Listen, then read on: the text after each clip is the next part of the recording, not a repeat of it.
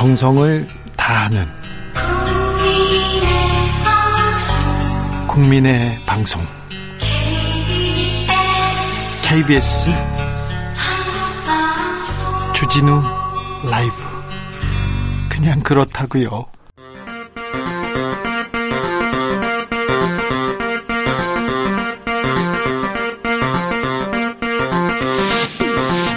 주진우 라이브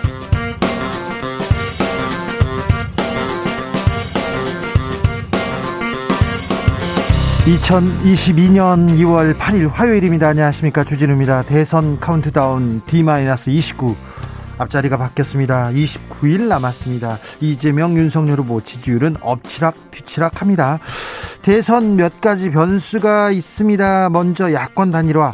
국민의힘 윤석열 후보는 여론조사 말고 후보자 간 단판으로 매듭 짓자 이렇게 제안했습니다. 그러자 국민의당 안철수 후보 단일화는 고려해 본 적 없다. 끝까지 가겠다고 선을 그었습니다. 또 다른 대선 변수 바로 박근혜. 박근혜 전 대통령이 과연 어떤 메시지를 내놓을지 조원진 우리 공화당 대선 후보 만나보겠습니다. 코로나 시대의 대선 또 하나의 변수는 오미크론입니다. 만약 코로나 확진이 되면 내 소중한 한 표는 어떻게 되지 궁금하신 분들 많죠. 그래서 정치권에서 사전투표나 본투표 늘리자 이런 목소리 나오고 있습니다. 더불어민주당은 확진자도 투표할 수 있게 법 개정 추진하겠다고 했는데요. 김은지 기자와 살펴보겠습니다. 베이징 올림픽 쇼트트랙 편파 판정 대한민국이 분노의 밤을 보냈습니다. 여야 대선 후보들은 분노하면서 선수들의 좌절에 공감한다고 밝혔습니다. 하지만 표정은 사뭇 달랐습니다. 80억 인구가 함께 본 쇼트트랙 편파 판정 결국 스포츠 재판소에 넘기기로 했는데요. 근데 이번 사건, 이번 논란으로 2002년 안토노노 할리우드 액션이 회자되고 있습니다. 그때는 어떻게 우리가 대응했고 지금은 어떻게 달라졌고 우리가 어떻게 대처해야 되는지 안민석 민주당 의원과 짚어봅니다. 나비처럼 날아 벌처럼 쏜다. 여기는 추진우 라이브입니다. 오늘도 자중차에 겸손하고 진정성 있게 여러분과 함께 하겠습니다. 자, 대한민국 피겨의 간판 차준환 선수 아름다운 경기, 완벽한 경기로 쇼트 개인 최고점을 경신했습니다. 쇼트에서 4위. 이제 프리스케이팅 남았는데요. 모레 오전 10시 30분에 아, 메달을 바라보고 있습니다. 배추보이 이상호 선수 아, 정말 열심히 잘 멋진 질주 보였는데 아쉽게 8강에서 탈락했습니다. 최선을 다한 경기 감사하고요. 수고 많으셨습니다. 6466님 베이징 중국체전 저는 이제 안 볼랍니다. 개인적으로 보이콧 결정했습니다. 이렇게 얘기합니다. 3123님 아, 각본 없는 드라마가 되어야 할 스포츠를 혹시 정해진 각본대로 한 거 아닙니까? 심판에 묻고 싶네요. 혼탁한 대선판 보고 심란한 마음을 우리 대선, 우리 선수들 보면서 힐링하려고 했는데 봤다가 억울해서 밤새 잠을 못 잤습니다. 선수들은 오직할까요? 그러니까요. 안타깝습니다. 4년을 얼마나 준비했을까. 근데 안타까운 마음, 속상한 마음 어떻게 달랠까 걱정도 됩니다. 쇼트 트랙 경기 어떻게 보셨어요? 편파 판정 논란 어떻게 보셨습니까? 여러분의 의견 알려주십시오. 샵 9730 짧은 문자 50원, 긴 문자는 100원이고요. 콩으로 보내시면 무료입니다. 그럼 주진 라이브 시작하겠습니다.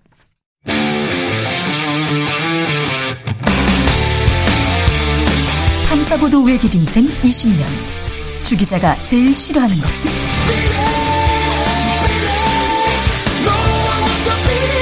이 세상에서 비리와 부리가 사라지는 그날까지. 오늘도 흔들림 없이 주진우 라이브와 함께.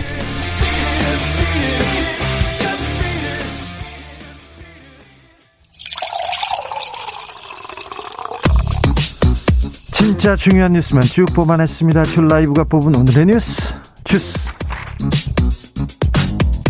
정상근 기자 어서 오세요. 네, 안녕하십니까. 네, 코로나 상황 살펴볼까요? 네, 오늘 신규 확진자 수가 3만 6,719명이 나왔습니다. 나흘째 3만 명대 확진자고요. 어제보다 늘었죠? 네, 1,400여 명 더 늘었습니다. 지난주와 비교하면 두 배 늘었고요. 그 전주는요? 그 전주에 비교하면 네 배가 늘었습니다. 아이고.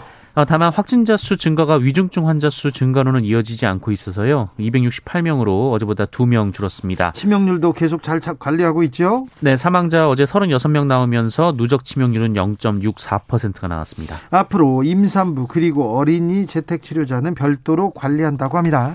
네, 방역 당국은 소아와 임산부는 재택치료 집중관리군에 포함되진 않았지만 이 별도로 관리하면서 응급 상황 등에 대비하고 있다라고 밝혔습니다.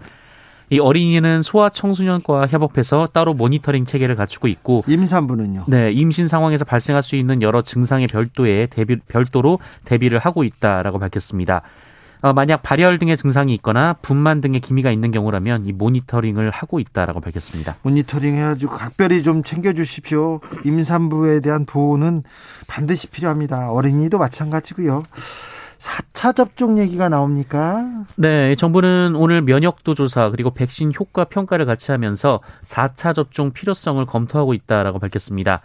어, 면역 저하자의 4차 접종과 관련해서 전문위원회 심의나 검토를 거친 뒤에 오는 14일 브리핑을 통해서 발표할 예정이라고 밝혔습니다. 예, 앞서 정은경 질병관리청장도 국회에서 관련 질문을 받고 면역 저하자, 요양병원 요양시설 입원 입소자에 대해서 4차 접종을 적극 검토하고 있다라면서 이 4차 접종은 4개월 정도의 간격을 고려하고 있다라고 밝혔습니다. 4차라. 네, 네. 이에 4개월 정도면 이달 말부터 다음 달이 이 면역 저하자의 접종 시점이 될 것으로 예상이 되고 있습니다. 4차라. 네. 오늘 문재인 대통령이 추경안에 대해서 어, 국회 합의를 검토하겠다는 입장을 냈습니다. 네, 어제 김부겸 국무총리가 국민을 대표하는 국회가 뜻을 모아준다면 이 정부는 합리적인 방안을 도출하는데 적극 임하겠다라고 밝혔는데요. 어, 그런데 이후 홍남기 경제부총리가 어, 예산 규모가 커지는 것은 받아들이기 어렵다라고 주장한 바 있습니다. 어, 논란이 이어지자 오늘 문재인 대통령이 직접 입장을 밝혔는데요. 오늘 국무회의 모두 발언에서 이 소상공인과 자영업자에 대한 지원은 한시도 늦출 수 없다라면서 어, 이분들의 어려움을 덜어드리기 위해 1월 추경안을 국회에 제출했기 때문에 국회의 협조를 당부드린다라고 밝혔습니다. 어, 그러면서 국회 심의 과정에서 합리적인 대안이 나오는 것에 대해서는 정부도 성심껏 검토할 것이다라며 국무총리의 입장을 재확인했습니다. 정부도 성심껏 검토할 것이다. 대통령이 이렇게 얘기했는데 그런데 홍남기 부총리 생각이 좀 다른 것 같아요. 네, 홍남기 부총리는 오늘 국회에서 이 재정 준칙이 국회에서 입법이 안 되고 있고 국가 채무가 늘어나는 속도에 대해 우려하고 있다라면서 어, 이번 추경처럼 소위 컨트롤 바깥에 있는 것에 대한 우려가 있다며 어, 국회의 추경 증액 요구에 또다시 반대 입장을 밝혔습니다.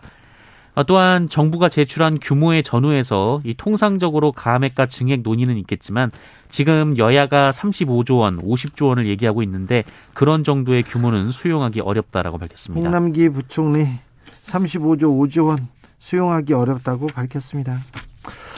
네. 알겠습니다. 네. 문재인 대통령 선거 관련 지시 내렸습니다. 네, 문재인 대통령은 오늘 코로나19 확진자와 자가격리자 중 투표가 가능한 경우 투표권이 보장돼야 한다라는 입장을 밝혔습니다.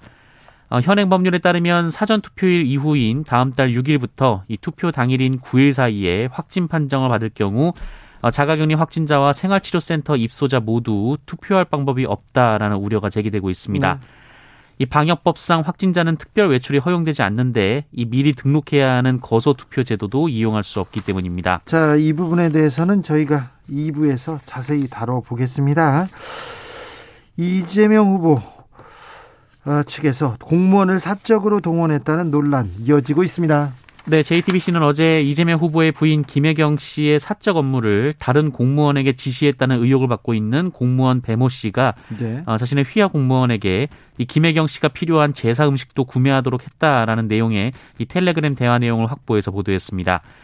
어, 그리고 경기도가 같은 날 같은 과일 가게에서 업무 추진비를 쓴 것으로 돼 있다라면서 법인카드 유용 의혹도 함께 제기했습니다.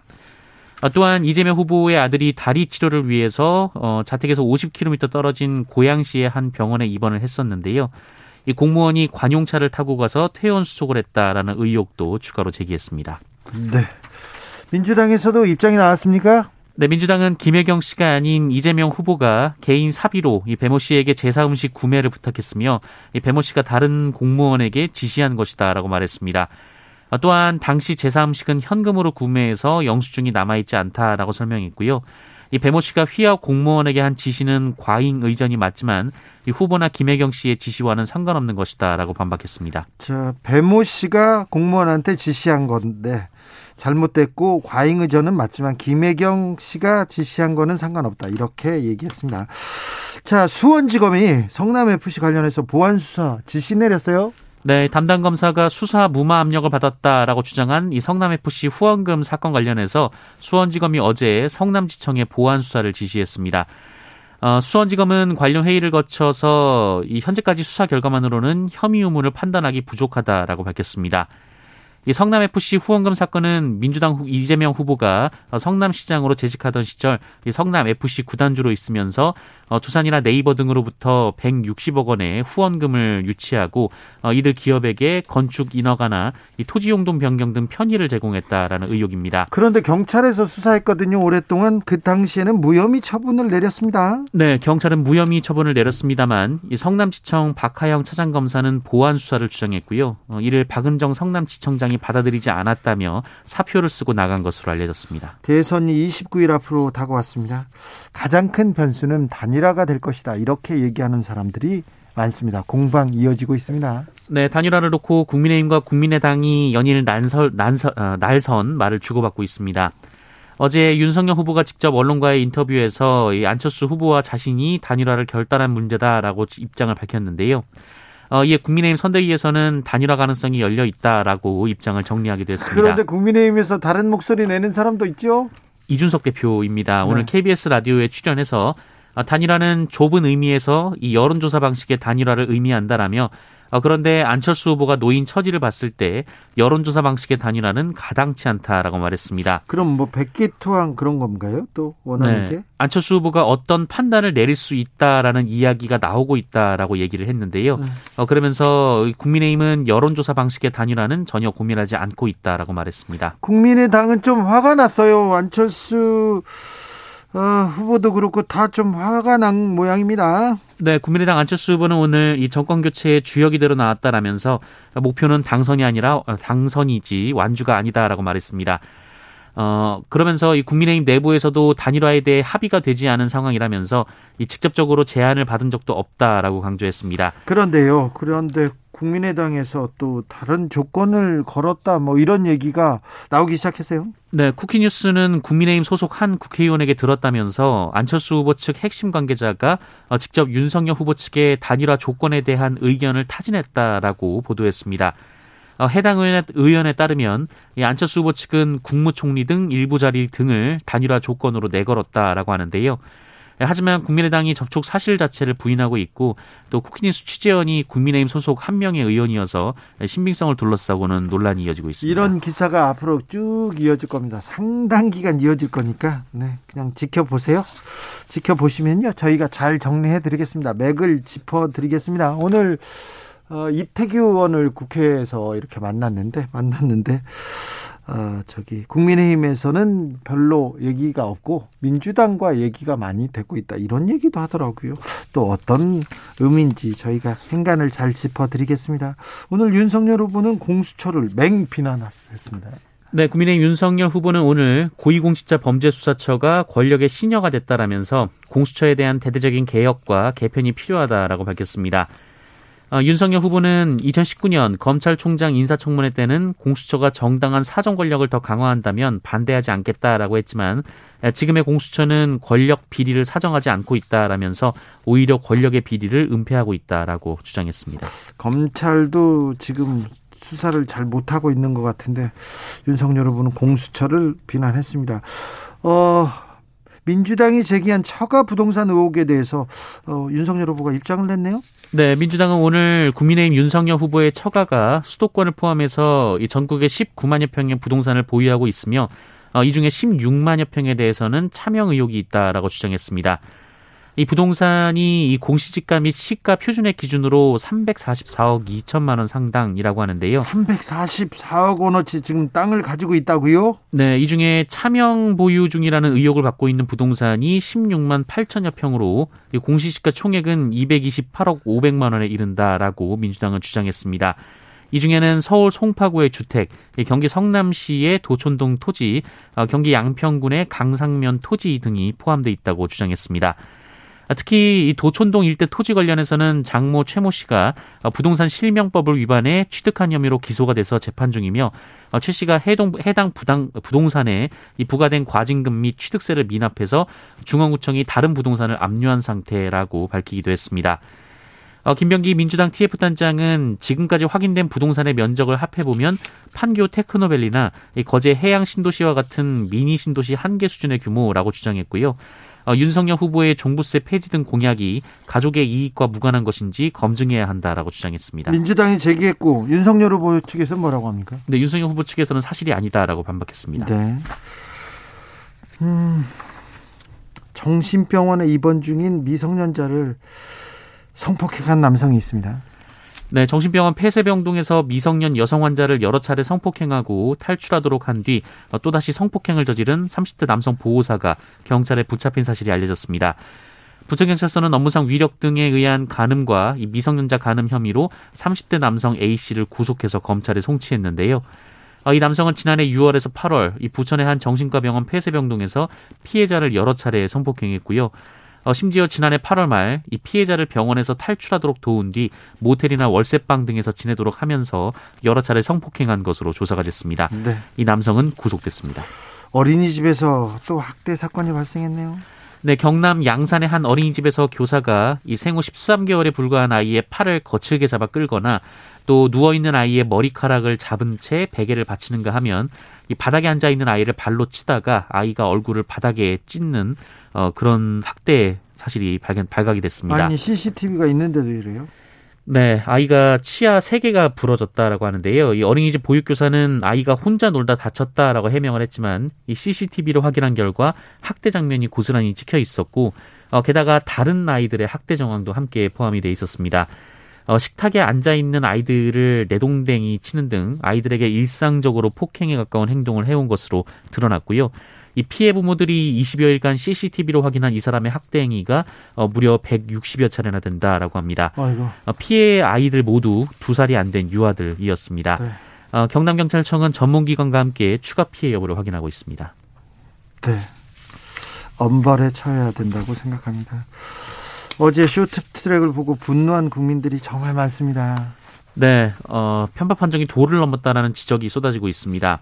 어, 특히 남자부 1000m에 출전한 황대헌 선수는 준결승 1조에서 가장 먼저 결승선을 통과했는데요. 아름답게 중국 선수를 추월했어요. 접촉도 없었고요. 그런데 이 심판 판정으로 페널티를 받으면서 탈락을 했습니다. 레인 변경 반칙을 범했다라는 판정이었고요.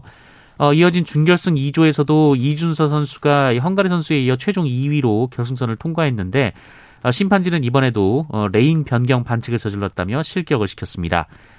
어, 게다가 우리 선수들이 진출하지 못한 결승전도 문제가 됐습니다. 예, 헝가리의 샤오린 산도르 류 선수가 1위로 결승선을 통과했습니다만 또다시 실격 처리를 당했고요. 금메달은 중국 선수가 차지했습니다. 우리가 항의했지만 국제 빙상 연맹은 항의를 받아들이지 않았습니다. 네, 어, 국제 빙상 경기 연맹은 원칙에 따라 경기 규칙 위반으로 실격되면 공식적인 결정에 대한 항의는 허용되지 않는다라고 밝혔습니다.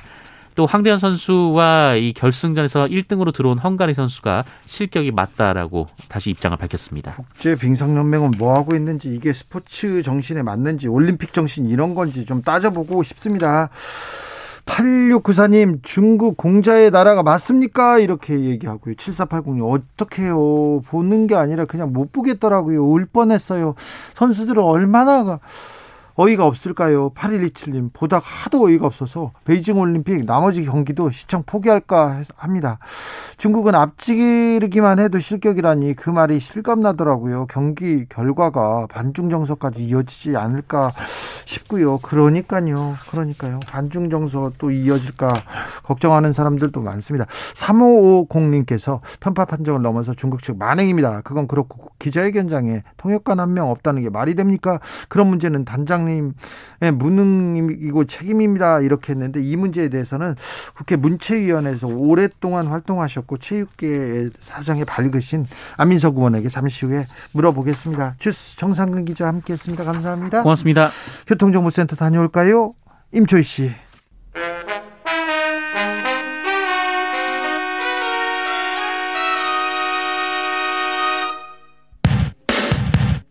주진우 라이브 돌발 퀴즈.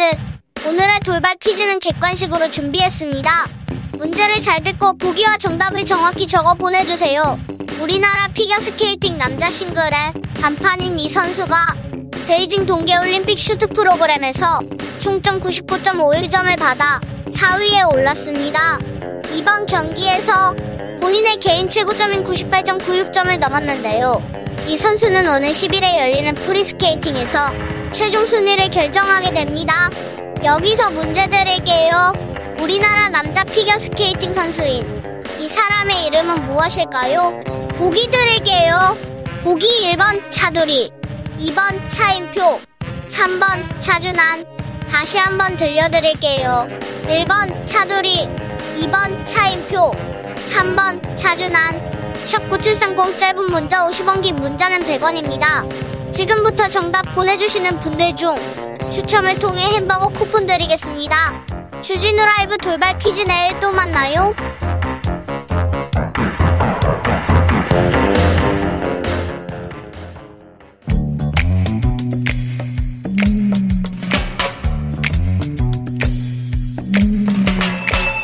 오늘의 정치권 상황 깔끔하게 정리해드립니다. 여당 야당 크로스 최가박과 함께 최가박당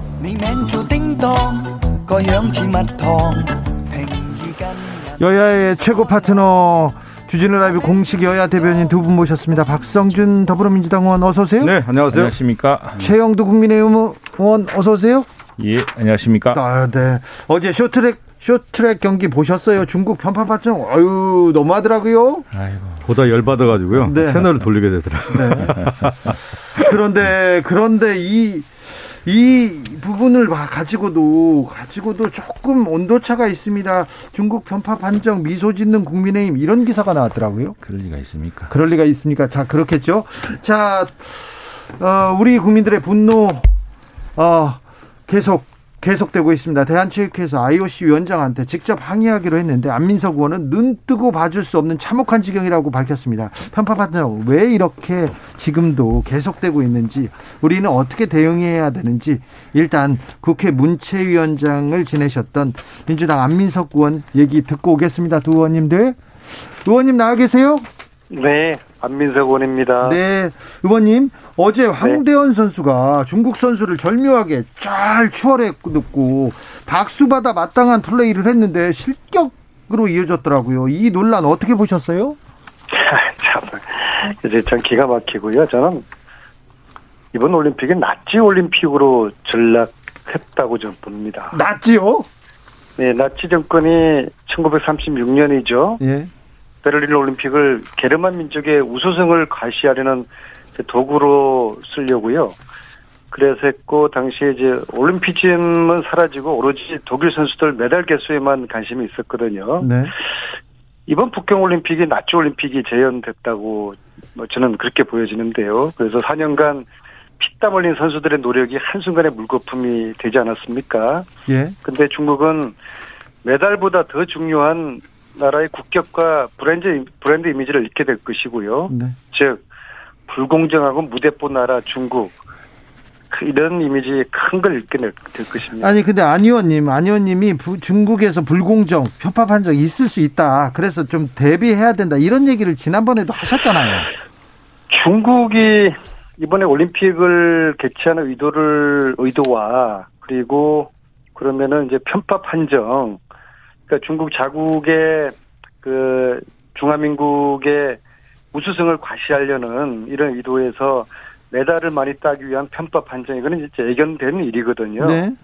그래서 그리고 이제 매뉴얼을 이러한 편법 판정에 대비하는 매뉴얼을 만든 것으로 알고 있어요. 네. 그리고 네, 그런데 좀 그 매뉴얼이 좀 신속하고 제대로 다 작동되었는지 여기 대해서는 한번 체크할 필요가 있고요. 예. 근데 기본적으로 아 이게 우리가 이제 스포츠 얘기 전문가가 없, 거의 없어요. 그러게요. 전문가도 없고 또 대한올림픽위원회가 전문적인 시스템으로 받쳐줘야 되는데 이 시스템도 사실 없는 거나 다름없거든요. 그러니까 전문가도 없고 시스템도 없으니까 이런 불이익을 당하고도 속수무책일 수밖에 없는 뭐 그런 지금 음, 상황이라고 붙여는 오늘 봅니다. 이례적으로 대한체육회에서 기자회견도 하고요. 스포츠 중재 재판소에 제소도 하겠다고 했어요. 대한체육회 대응은 적절했다고 보십니까? 아, 근데 뭐 그런 기자회견 하는 거는 이제 국내 여론 무마용으로 보여지고요. 어, 실제로 이제 이 카스, 어, 뭐 스포츠 중재 재판소. 재판소 여기는 시간 끌면서 그 자기들 이제 체면과 근위가 있지 않습니까? 이거 안 받아줄 가능성이 많고요. 네. 물론 이게 만약에 이제 결승 메달이었으면은 또, 어, 이후에 판결에 따라 가지고 어, 추가로 메달을 가능할 수도 있지만요. 뭐, 그럴, 그럴 가능성은 없지 않습니까? 중결선에서 이제 판정이었기 때문에요. 그런데 이제 어쩌면은 이제 금메달 박탈은 가능할 수는 있겠죠. 뭐, 그거 역시도 카스가 과연 그런 결정을 내려줄지 그거는 의문- 의문입니다. 그런데 오늘 기자회견에 통역도 없어서 비판이 많습니다. 그러니까 제가 말씀드린 것처럼 지금 우리 스포츠 외교 시스템이 없어요. 어, 시스템이 없으면은 어 전문 뭐 개인기 있는 그런 전문가라도 있어야 되는데 그러니까 이런 현장에서의 네. 신속하게 대응하지 못하고 지금 주 기자님 말씀하신 음 그러한 좀 이해 안 가는 그런 장면들이 벌어지는 거 아니겠습니까? 이번 어쨌거나 네. 우리는 아무튼 뭐 이왕 일은 벌어진 것이고 어, 장관도 거기 계시니까 할 수 있는 가장 강력한 항의 표시를 해야죠. 그래야지 재발을 막을 수가 있지 않겠습니까? 네.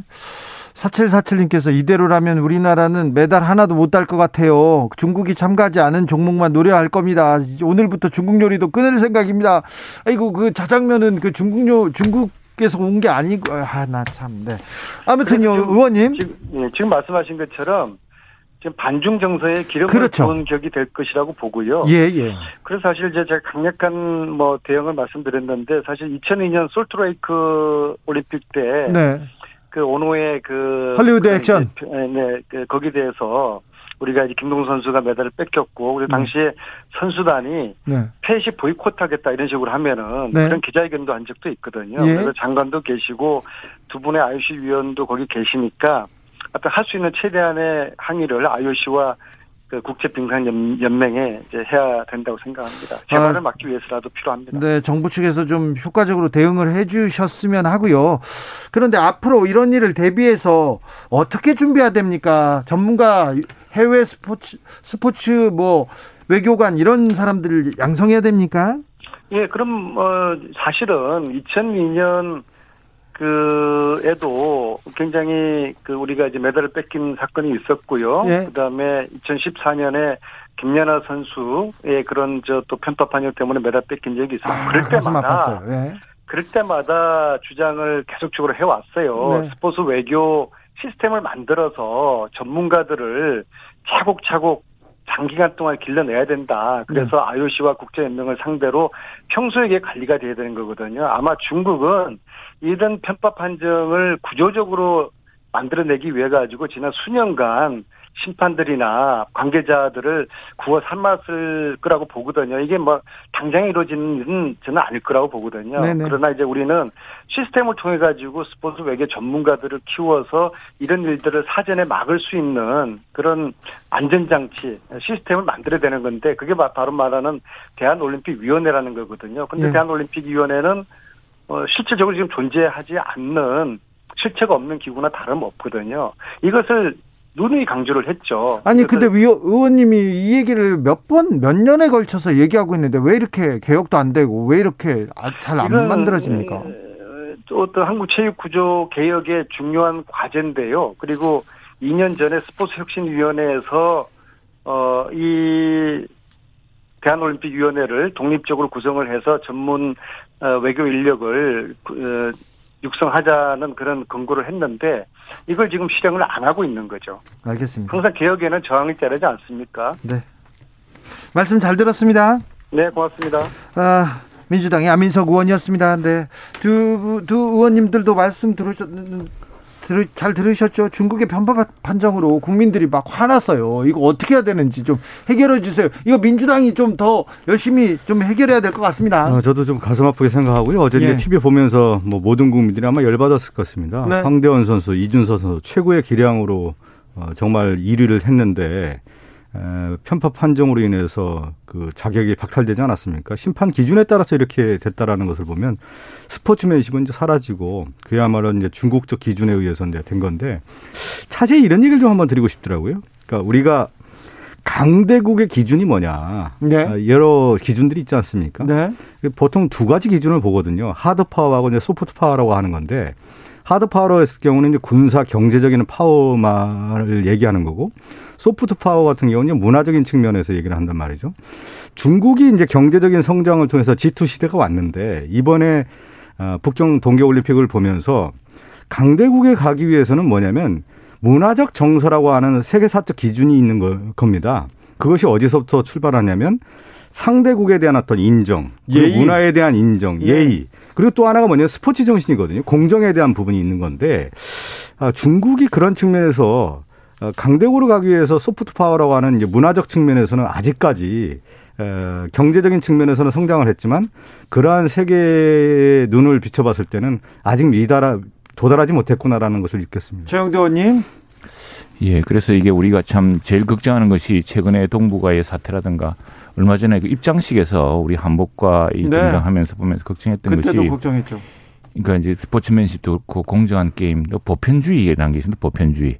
이웃국에 대한 존중과 이런 것들이 있는 것인데 그 우리가 문화 동북 공정을 우려하지 않았습니까? 그리고 뭐 이런 것들이 있는데 이게 자칫 이제 이게 그냥 스포츠에서 일어났던 지나친 그 승부욕, 네. 이번에 뭐 얘들을 주책으로 타겠다고 했던 그 이례적인 것이라면 다행스러운 일인데 그렇죠. 지금 우리 젊은 사람들이 특히 걱정하는 이유가 젊은 사람들은 사실은 게임판 이런 데서 중국 사람들의 그런 약탈적인 그런 그 방식이라든가 이런 것들 특히 또 우리나라 그 BTS라든가 우리나라 그 어, 한류 문화에 대해서 이 사람들이 저주하는 모습이라든가 이런 것들 보면서 제 과연 대국이고 제 과연 선량한 이웃 국가냐라는 이런 이제 걱정들을 하는 것이 이번 일로 그냥 크게 한번 좀 중국도 반성하고 마무리되었으면 좋겠는데 걱정입니다. 근데 이제 우리가 이럴 경우에 우리가 어떤 이제 태도를 취할 것이냐, 어떻게 그럼 대중관계를 가져갈 것인가. 스포츠 외교도 스포츠 외교지만은 그런 큰 틀에서 우리가 어쨌든 문화적 자존심을, 지- 자존심을 지키고 주권을 지킬 것이냐 그런 것들도 한꺼번에 생각해야 될것 네, 같습니다. 고민해야 할 때- 때입니다. 한편으로는 저 예전에 보면 이제 김대중 대통령 당시에 이제 한일 그 문화 교류가 있었지 않았습니까? 그 예. 당시 이제 상당히 여론이 어떻게 보면 일본 문화를 개방했을 경우에 우리나라가 예, 우리 문화가 다 죽는다고 다막 죽는다 예. 얘기했는데 역시 이제 그 당시에 보면서 우리나라의 문화였던 자부심을 가지고 실제 이제 우리나라의 한류 문화라든가 이게 하나하나 싸우지 않았습니까? 근데 이번에 이러한 중국의 동계 올림픽의 과정들을 좀 보면서 우리나라의 한류 문화라는 수준이 상당히 높다라는 거고 인식 수준도 이제는 우리가 어, 중국의 경제적인 측면뿐만 아니라 이제는 우리가 문화적인 측면에서도 우리가 앞설 수 있다라고 하는 부분을 오히려 이제 확인하고 우리가 선도해야 된다는 생각을 가- 갖고 이제 리드해야 된다 그런 자부심을 가져야 된다는 생각이 듭니다. 김성진님께서 대놓고 하는 편파 짓은 방법이 없다고 봅니다. 스포츠 외교와 경제력에서 중국에 밀린 거죠. 국내 시스템 아무리 잘 갖춰봤자 돈 앞에 장사 없다고 봅니다. 이렇게 현실적으로 얘기했는데 그래도 나름대로 저희가 또 잘 대응해야죠. 0340님 중국보다도 부패와 비리로 얼룩진 IOC가 더 문제입니다. 네. 그 지적도 일면 타당합니다. 그런데 화나고 문제가 있지만 그렇다고 해서 중국 유학생들 국내에 있는 중국인들에 대한 공격, 조선족에 대한 공격이 그리고 그다음에 온라인상 아, 중국인들에 대한 공격, 안현수 선수, 안현수 코치에 대한 공격 이런 공격 은 바람직하지는 않은 것 같아요. 반중 정서로 불똥이 튀지 않을까 큰 걱정이 됩니다. 또 우리가 대국 우리나라도 이제 에, 세계 10대국에 들어가 있지 않습니까? 네. 제가 아까 얘기한 것처럼 soft power, 뭐 hard power 얘기를 했는데 우리나라도 이제 이제 문화적인 어떤 수준이 상당히 높게 있고 그거에 가장 중요한 잣대가 뭐냐면 관용이거든요. 그러한 부분 tolérance라고 하는 부분이 있기 때문에 상대에 대한 어떤 인정 그렇지만 잘못된 부분에 대해서 엄중하게 또 얘기하고 그러한 것들을 우리가 이제 기준으로 이제 잡아가는 하나의 과정이다라고 이렇게 볼 필요가 있을 것 같습니다. 네. 그렇죠. 네. 네. 우리는 적들이 아 적 적이 아니죠. 죄송합니다. 저들이 저들이 이게 저열하고 이렇게 품이 없고 반칙을 하더라도 우리는 우리 실력대로 네. 품격 있게 이길 수 있습니다. 예, 그럴까요? 저들이 저희라기 오더라도 우리는 품격 있게 간다. 네, 예. 그렇죠. 예. 자, TV 토론은 우리 12 민주당이 그랬습니다 지금. 자, 시작됐습니다. 부탁합니다. 네. 부탁합니다. 시작했어요. 자, 네. 네. 자, 자, 민주당과 국민의힘 시작했습니다. 자, 11일 TV 토론은 어, 하는 거죠. 아, 지금 하는 해야 되는 거 아니겠습니까? 이제 윤석열 그렇게 후보가 해야지. 더 이제 어디 도피할 수가 없잖아요. 기피할 수도 없고 참. 그 동안의 기피 도피 전략이 바닥을 드러낸 거 아니겠습니까? 아이고, 어쩔 참. 수 없이 이제 11일 날 아, 할 수밖에 어떡해. 없는. 그러니까 토론이라고 하는 것은 선택 과목이 아니고 필수 과목이다. 그리고 수험생이 국민 앞에 시험을 치르는 과정인데 이 수험생이 시험 치르지 않겠다라고 밖으로 도망다니는 것은 맞지 않는 것이다. 이렇게 보고요. 음, 또 토론. 자체가 협상의 대상이 되는 거 아니에요. 그냥 토론은 그냥 토론으로 하는 겁니다. 그래서 뭘 가지고 이렇게 무슨 조건을 달고 그럴 필요가 없다. 아니 그냥 이거- 하면 되는 겁니다. 생각해 보셔야 돼요. 예. 지금 뭐큰뭐 상상무 우리 저 토론 준비 단장의 이런 그 어, 입장 표명도 있고 했습니다만 또 그 입장에 대해서 또 사과 이야기도 했죠. 하고 네. 했죠. 그런데 이제 핵심은 이런 것 같습니다. 우리 지난번에 지상파 3사가 했지 않습니까? 네. 방송 토론을. 근데 이번에 이제 방송 토론 주체를 종편 4개 중에 하나를 하겠다. 그러면 종편 4개 다른 종편들이 요즘 다 시청률이 비슷비슷합니다. 비슷비슷한데 지난번에 지상파 어 3사가 해가지고 시차, 사상 최, 최, 최근에 있어서는 사상 최고의 시청률을 기록했는데 네. 그 이 중계 이게 사실 어느 협회가 주최하는 것보다는 그걸 어떻게 중계 어디서 어떻게 중계하느냐 그리고 생중계로 국민들이 더 많이 보게 하겠다는 것이 중요한 일인데 그 문제였습니다. 그래서 어 종편 사사가 함께 하는 게 좋겠다. 그런데 주최 측에서 굳이 한 회사만 하겠다고 해서 그래야 좀 논란이 빚어진 것 같습니다. 그런데 국민들이 바라고 또 우리 방송 언론계가 바라는 대로 하자면은 지난번에 지상파 3사가 동시에 했듯이 종편 4사가 하고 많은 국민들이 많이 보게 하는 게 좋겠죠. 네, 많이 보면 좋죠. 그런데 이제 스스로가 방송사들이 내안 하겠다 맞서는 뭐 거지만 이제 어, 우리만 하겠다고 하는 것은 문제가 있는 거 아니겠습니까? 그냥 토론은 그냥 하면 되는 거예요. 뭐 어려, 어려운 게 뭐가 있겠습니까? 그냥 네. 그 후보들이 나와서 이 방송도 하고 저 방송도 하고 그러면 되는 것이지.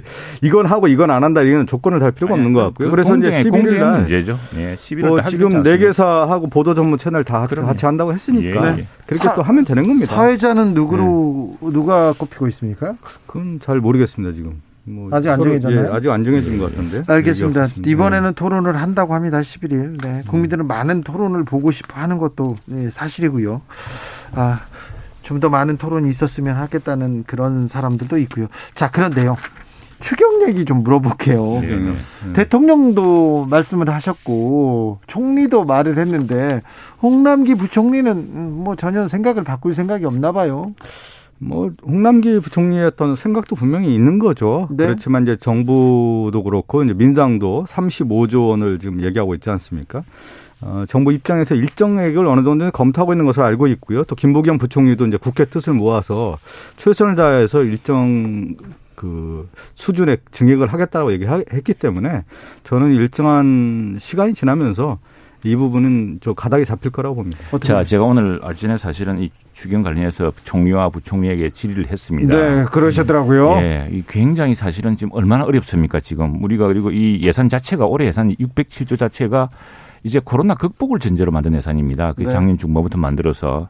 이 작년 우리가 하반기에 예산 심사하면서 내가 예산 소위까지 들어가서 이 상황이 좀 바뀌고 있다. 오미크론 변종 변이, 변이의 확산으로 10만 명씩 하고 할 경우에 다시 한 번 더 우리가 그 코로나 극복을 위해서 또 코로나 19로 인한 그 서민과 소상공인 또 피업종의 고통이 클 텐데 그 부분들을 보탈, 보살펴야 된다고 했는데 그냥 희망적 사고가 갔던 겁니다. 갔던데 문제는 뭐냐면은 저는 오늘 뭐 총리와 부총리에 대해서 그, 그 사람들이라고 뭐 자기 돈도 아닌데 왜, 왜 쓰고 싶지 않겠습니까? 그런데 이제 국가를 물려줘야 되는 사람으로서는 큰 부담이 있습니다. 당장 어제 홍 부총리가 무슨 이야기를 했냐면은요. 지금 당장 추경을 10조를 증액하는 것만 해도 국채 시장에서 국채 금리가 올랐습니다. 이게 뭐냐? 국채 금리가 오르면은 우리 대출 금리가 다 오릅니다. 그리고 지난 1월 말에 저 피치에서 세계 신용평가 기관이죠. AA 마이너스로 유지를 하면서 재정 여력을 대한 우려를 표시했습니다. 그리고 4월 달에 이제 무디스하고 S&P가 있는데 우리가 국제 저큰 개방 경제에 살고 있기 때문에 만약 우리가 이제 신용 등급이 추락할 경우에 굉장히 조달 금리라든가 여러 상처를 받게 됩니다. 그리고 무엇보다 지금 IMF에서 이야기한 35개 선진국 중에서 빚 증가율이 최고 많습니다. 이제 그런 것들 고려할 텐데 그래서 제가 말씀드린 건 뭐냐면은 하자 하는데 예산 순위를 조정하자. 근데 국회는 예산 편성권이 없습니다. 심의권만 있거든요. 네. 예산 편성권에 우리가 그렇게 이야기하고 여당도 지금 돈이 부족하다는 거거든요. 근데 지금 초과 세수로 가지고 10조를 편성을 해보면은 초과 세수는 나눠주는 기준이 있기 때문에 그 지방 교부세라든가 나눠주면은 한 2, 3조밖에 그 추경을 쓸 수가 없습니다. 실제로는. 그렇기 네. 때문에 그렇게 하지 말고 우리는 607조라는 데는 많은 예산 중에 정부가 무슨 뉴딜이다 뭐다 해서 사실은 약간 그 칸막이로 돼 있고 좀 저 당장은 좀 시급하지 않은 예산들이 30몇 조가 있습니다. 그런 것부터 정부가 좀 찾아내어서 당장 시급한 예- 재편을 하자. 그러면은 정부가 걱정하는 재정 증가 부담 우려도 들고 또 신속하게 국민들에게 고통을 들어줄 수 있느냐. 지금 민주당은 저는 이제 10몇 조가 부족하다고 더 증액하자는데 지금 증액 못 하겠다는 거거든요. 최영두 그래서 의원님이 세출 조정을 하자. 홍남기. 부총리의 의견을 이제 언급하면서 얘기하는데 국민을 대표하는 기관은 국회죠. 이제 국회에서 지금 코로나 위기에 따라서 국민들 특히 자영업자 소상공인들의 위기라고 하는 것은 누구나 다 공감하는 거 아니겠습니까? 그러면 그 공감에서 뭐를 해야 되냐면 특단의 대책을 필요하다라는 것은 서로 여야가 다 같이 일치하는 거 아니겠습니까? 그리고 여야는 어떤 생각을 갖고 있냐면 민주당의 이재명 후보도 그렇고 윤석열 후보도 35조, 50조 얘기를 하고 있지 않습니까? 윤석열 후보 50조 50조까지 얘기했죠. 얘기를 했단 말이에요. 근데 50조 하니까 윤석열 후보 관련된 부분에 대해서 집권함을 하겠다라는 얘기를 하고 있는데 시기상에 때문에 문제가 있어서 지- 지난번에 상당히 비판을 받지 않았습니까? 네. 제가 이 얘기는 뭐냐면 국회는 국민을 대표하기 때문에 결단을 하는 겁니다. 그리고 그 결단에 따라서 추진을 하는 것이 국회 일인, 일인 것이고 국민을 대표하는 건데 지금 갑자기 최영두 의원님이 그 홍남기 부총리 얘기를 들으면서 아니, 이걸 네. 하, 자는 겁니까? 안 하자는 얘기입니까? 저는. 저는 세출 조정에서 하- 이것을 추진하는 시기고 지금 해야 된다는 얘기를 드리는 607조 겁니다. 예산 네. 우리 박성준 의원님도 다 뜯어봤겠습니다만 이 30몇 조 예산을 보면은 부처별로 다 칸막이 돼 있고 뉴딜할 것도 없는 예산들이 많습니다. 그런저런 예산을 우선 정부가 좀 세출정해야 되고요. 자 어제 그 부총리가 한 것 중에 이거 이런 걸 거짓말 하겠습니까? 14조 원 규모 추경을 발표했을 때 국채 시장의 금리가 30bp, 0.01 이게 30bp는 0.003%가 올라갔다는 겁니다. 이게 0. 국채가 0.3 올라가면은 우리 가계대출 금리가 다 오릅니다.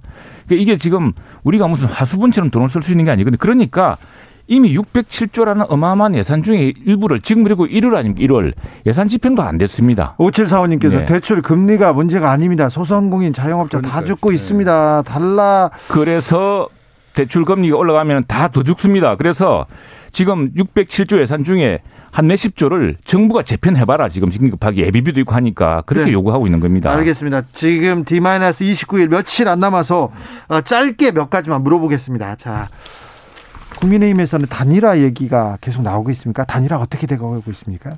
단일화는 양 후보 예. 예, 결단으로 이루어질 사안이라고 생각을 하고요. 그? 무슨 예, 그 무슨 협상이나 또는 무슨 전략으로 왜 우리가 통일 이야기한다고 통일 안 되듯이 아니 그런데 저 네. 안철수 후보가 결단 아, 그건 뭐안또 한다는데요. 우리, 가 이제 안철수 후보한테 네. 어 뭐라고 자꾸 그 이야기하는 것도 결례라고 생각을 합니다. 네. 그리고 이제 안철수 후보 역시도 오늘 신문에 났습니다만 지난번에 문재인 대통령한테 양보하고 또는 박원순 양보했더니 결국 뭐냐 이제 이런 이야기 하면서 민주당과의 단일화에서는 굉장히 부정적입니다. 그러나 지금 결국 안철수 후보가 이 정부에서 이 정부에서 겪었던 것은 사실 어떤 의미로 윤석열 후보보다 더 강력하게 비판하고 있는 거 아니겠습니까? 그런 부분들을 가지고서 국민들의 여망, 자 정권을 바꾸어서 더 나은 정부를 만들어야겠다는 여망을 어떻게 실현할 것인가는 안철수 후보의 선택이죠. 아, 알겠습니다. 제가 자, 제가 한번 얘기하면 이제 세상의 일이 뭐로 이루어지냐면 누가 무엇을 어떻게 해요. 예. 누가 주체가 제일 중요한 거 아니겠습니까? 네. 무엇을 단일화, 형식 어떻게 이건데 DJP 연합이라든가 이런 단일화 과정을 보면 정치 고수들이 하는 겁니다. 실제 지금 보면 네. 무르 익었을 때 일을 발표하는 것이 지금 과정을 보면은 시끄러워 일단 네. 이게 정치 하수들이 이렇게 얘기하는 겁니다. 실제 얘기를 하는 네. 거 보면 정치는 이런 단일화 과정들을 보면은 제가 지난번에도 얘기했지만 세 가지 법칙에 의해서 이루어진다고 하지 않았습니까? 이 단일화는 약자 연합이거든요. 네. 그리고 또 하나가 뭐냐면 이기는 단일화고 세 번째가 제일 중요한 게 국민 감동을 줘야 되는 단일화가 돼야 되는 건데 그래서 정치는 고수 주체가 제일 중요한 겁니다. 알겠습니다. 네. 자, 한국노총이 이재명 후보를 지지하기로 했습니다. 네. 이거 굉장히 조금 큰 뉴스입니다. 큰 뉴스 빅뉴스죠. 그래도 역대 대선에서 한국 노총이 지지했던 후보가 당선이 됐었습니다. 네. 그리고 이제 지금 노조와 관련된 이제 노동자들의 문제가 상당히 산적한 문제인데 이 산적한 문제를 해결할 수 있는 후보가 누구냐? 이재명 후보라 봤기 때문에 한국노총에서 지지선을 한 것으로 알고 있습니다. 최영대 의원님. 예, 그럼 일방적인 그 노총 지도부가 어떤 판단을 했을지 모르겠는데 한국노총이든 저는 사실 우리 뭐 당하고도 많이 이제 협력 관계가 있는 것이고 중요한 그런, 것은 그런데 예. 그, 그런 그런 줄 알았어요. 예, 그런데 노총 지도부의 판단하고 노총 지도부가 뭐 판단했다고 그래서 그 노조 한 사람들 알겠습니까? 지금 경제를 망치고 이 경제가 어려워져서 고통받고 있는 사람이 누군데 어, 그 지도부의 결정에 대해서는 저는 뭐라고 알가보지 않겠습니다만 알겠습니다. 누구의 정책으로 어떻게 해서 이 극복할 것인가가 중요하다 생각합니다. 지금껏 지도 뭐 여기서 지지하면 당선된다고 해서 꼭 당선된 후보들만 당선될 후보들만 지지한다는 그런 평도 있었는데 한국노총이 이재명 후보를 지지했습니다. 자 그런데 박성준 의원님 예, 예. 계속해서 계속해서 이재명 후보 주변에서 제사 음식 심부름 시켰다. 그러면서 카드 썼다. 김혜경 씨 이름이 등장합니다. 이 리스크에 대해서는 명확하게 좀 해명하고 넘어가야 될 것 같아요. 그거는 이재명 후보도 그렇고 김혜경 여사도 그렇고 이 관련된 부분에 대해서 사과를 하지 않았습니까? 네. 사과를 했기 때문에 어, 이게 이제 더 상당히 더 논란이 되는 부분들을 보면은 이제 확대 대상산되고 있는데 이게 어디까지 진실인지 저도 모르겠어요. 지금 보면 이제 뉴스 자체가 워낙 이제 부풀려진 뉴스들이 많고 과연 이 뉴스가 또 저는 개인적으로 방송을 했던 사람으로서 이걸 다룰 수 있는 이게 뉴스의 가치라고 하는 부분에 대해서 어느 정도 비중을 둬야 되느냐의 부분까지도 좀 생각을 하게 되면 지금 보면 윤석열 후보와 관련된 부분 그러니까 후보자에 대한 검증이 더 중요한 거 아니겠습니까? 윤석열 후보 관련해서 지금 어, 박영수 특검 관련된 11억 받았다는 얘기가 지금 나오고 있고, 박- 곽성도 의원 50억 받았다는 거. 그러니까 돈을 받은 사람들이 지금 나오고 있단 말이에요. 그리고 가장 중요한 화천대유의 대주주였던 김만배가 이런 얘기를 하지 않습니까? 내가 하나 가- 카드 하나면 윤석열 후보 죽일 수 있다. 그리고 윤석열 후보와는 욕하는 사이다. 이렇게 얘기까지 하고 있기 때문에 오히려 또 하나가 뭐냐면 김만배 누나가 윤석열 후보의 아버지의 집을 사주지 않습니까? 그러면 이 연관성에 대한 부분, 윤석열 후보에 대한 검증, 이 대선에서 가장 중요한 것이 핵심인데 핵심을 벗어난 주제를 가지고 가는 거 아니냐 이렇게. 의원님. 음, 갑자기 무수의 이야기가 이렇게 나갔죠. 내가 무슨 잠깐 한국노총 그걸 보다가 네. 찾아보다가 네, 한국노총이 이전에는 이제 조합원 총회를 통해서 했는데 이번에는 임시 대의원 대회를 통해서 했네요. 그 이제 결정 방식이 좀 차이가 있다 말씀드리고 싶고 예. 그리고 지금 참 그 뭐 그건 그렇게 아무리 손바닥으로 하늘을 가려도 가릴 수가 없는 게 있습니다. 아니 그 김만배가 감옥에 있는 처지로 지금 무슨 말을 안 하겠습니까? 그래서 다 조사를 하면 되는 것이고 감- 감옥 이전에 있었던 얘기입니다. 음, 감옥 이전이든 녹취록이 다 나오는 거 아니겠습니까? 그래, 가- 녹취록에 보면 더 큰 것도 있겠죠. 다 수사하면 다 나올 테고. 가장 큰 핵심이 이겁니다. 왜 그 세 사람의 비극적 선택이까지 나온 그 과정에서 성남도시공개발공사가 초과 이익을 환수하자고 했는데 환수하자 못하겠던 사람이 누구냐? 그 유동규 하는 이명박 오른 저 후보의 이재명 후보의 오른팔 아니었겠습니까? 넘버원 넘버 투라는 사람들이었는데 그걸 왜 제대로 그 어마어마한 초과 이익을 그렇게 몰아줄 수가 있느냐는 것이 대장동 수사의 핵심이고 그 나머지 그다 수사하면 됩니다. 뭐 그 대단한 사건이 뭐 있겠습니까? 그런 거 하면 되는 것이죠. 그리고 이 무슨 뭐 자꾸 주변에 물타기를 하는데 그 저 어제 이재명 후보가 이야기했듯이 이거 대선 끝나도 반드시 네, 수사해서 반드시 끝까지 가야 됩니다. 끝까지 가야 지금 이제. 네. 가장 큰 핵심 쟁점은 그거예요. 윤석열 후보와 관련된 연관성 있는 사람들이 지금 하나하나 다 드러나고 있는데 그 근거의 자료가 어디에 있냐면 어, 김만배와 정영학 그, 그 화천대유의 실질적인 대주주였던 이 두 사람의 녹취록에서 실질적인 내용들이 나왔는데 그것이 지금 자, 드러나고 있다라는 그 것이 몸통이. 바로 이재명 후보로 연결되고 있다는 것만 제가 마지막 결론 하죠. 전부 나머지는 깃털이죠. 그 뭐 했던 사람들이고 유동규 유동규 누굽니까? 유동규가 그 저 이쪽 사람입니까? 여기서 잠깐요. 이번 토론회에서도 윤석열 후보 대장동 문제로 이재명 후보 이렇게 집중 공략할까요? 글쎄요. 그건 뭐 국민들이 다 아는 사안이니까 네. 그게 후보 그게 이제 토론 의제를 어떻게 정했습니까? 토론 의제를 뭐 또 다르게 정할 수 있기 때문에 토론 의제에 따른 문제겠죠. 뭐 자유 토론에서 얘기 나오지 않겠습니까? 그럴까요? 예. 근데 관련성 이제 윤석열 후보가 이 관련성에 대한 부분을 서로 윤석열 후보가 이제 입증을 해야 되는 것이죠. 네. 예. 아, 토론이 열립니다. 그리고 대선이 이제 20여일로 앞에 있는데 변수가 많이 있습니다. 아, 박근혜 전 대통령은 변수가 될까요? 박근혜 대통령도 국민의 큰 희망을 알지 않겠습니까? 그런 걸 아는 것이고 또 그렇게 어, 모든 그 책임을 지고서 네. 음, 사실은 뭐 지난 5년간 어려운 영어 생활을 했던 분이고 하니까 그런 부분에 대한 큰 판단이 될 거라 생각합니다. 네, 뭐 박근혜 전 대통령은 한국의 사실 이제 불행한 역사죠. 어, 준비되지 않은 대통령의 모습이었고 그것이 결국은 실패한 모습이었기 때문에 그러한 부분에 대한 것들은 역사적인 어떤 저는 판단이 분명히 있다고 봅니다. 박근혜 전 대통령의 실수만이 아니라 그 주변 네. 세력들, 사람들, 그분들의 책임이기도 했는데 어찌 될지 자, 어, 최가박당 여기서 인사드립니다. 오늘도 감사했습니다. 최영두, 박성준, 박성준, 최영두 두 의원님 감사합니다. 네, 네. 감사합니다. 저는 6시 2부에서 뵙겠습니다.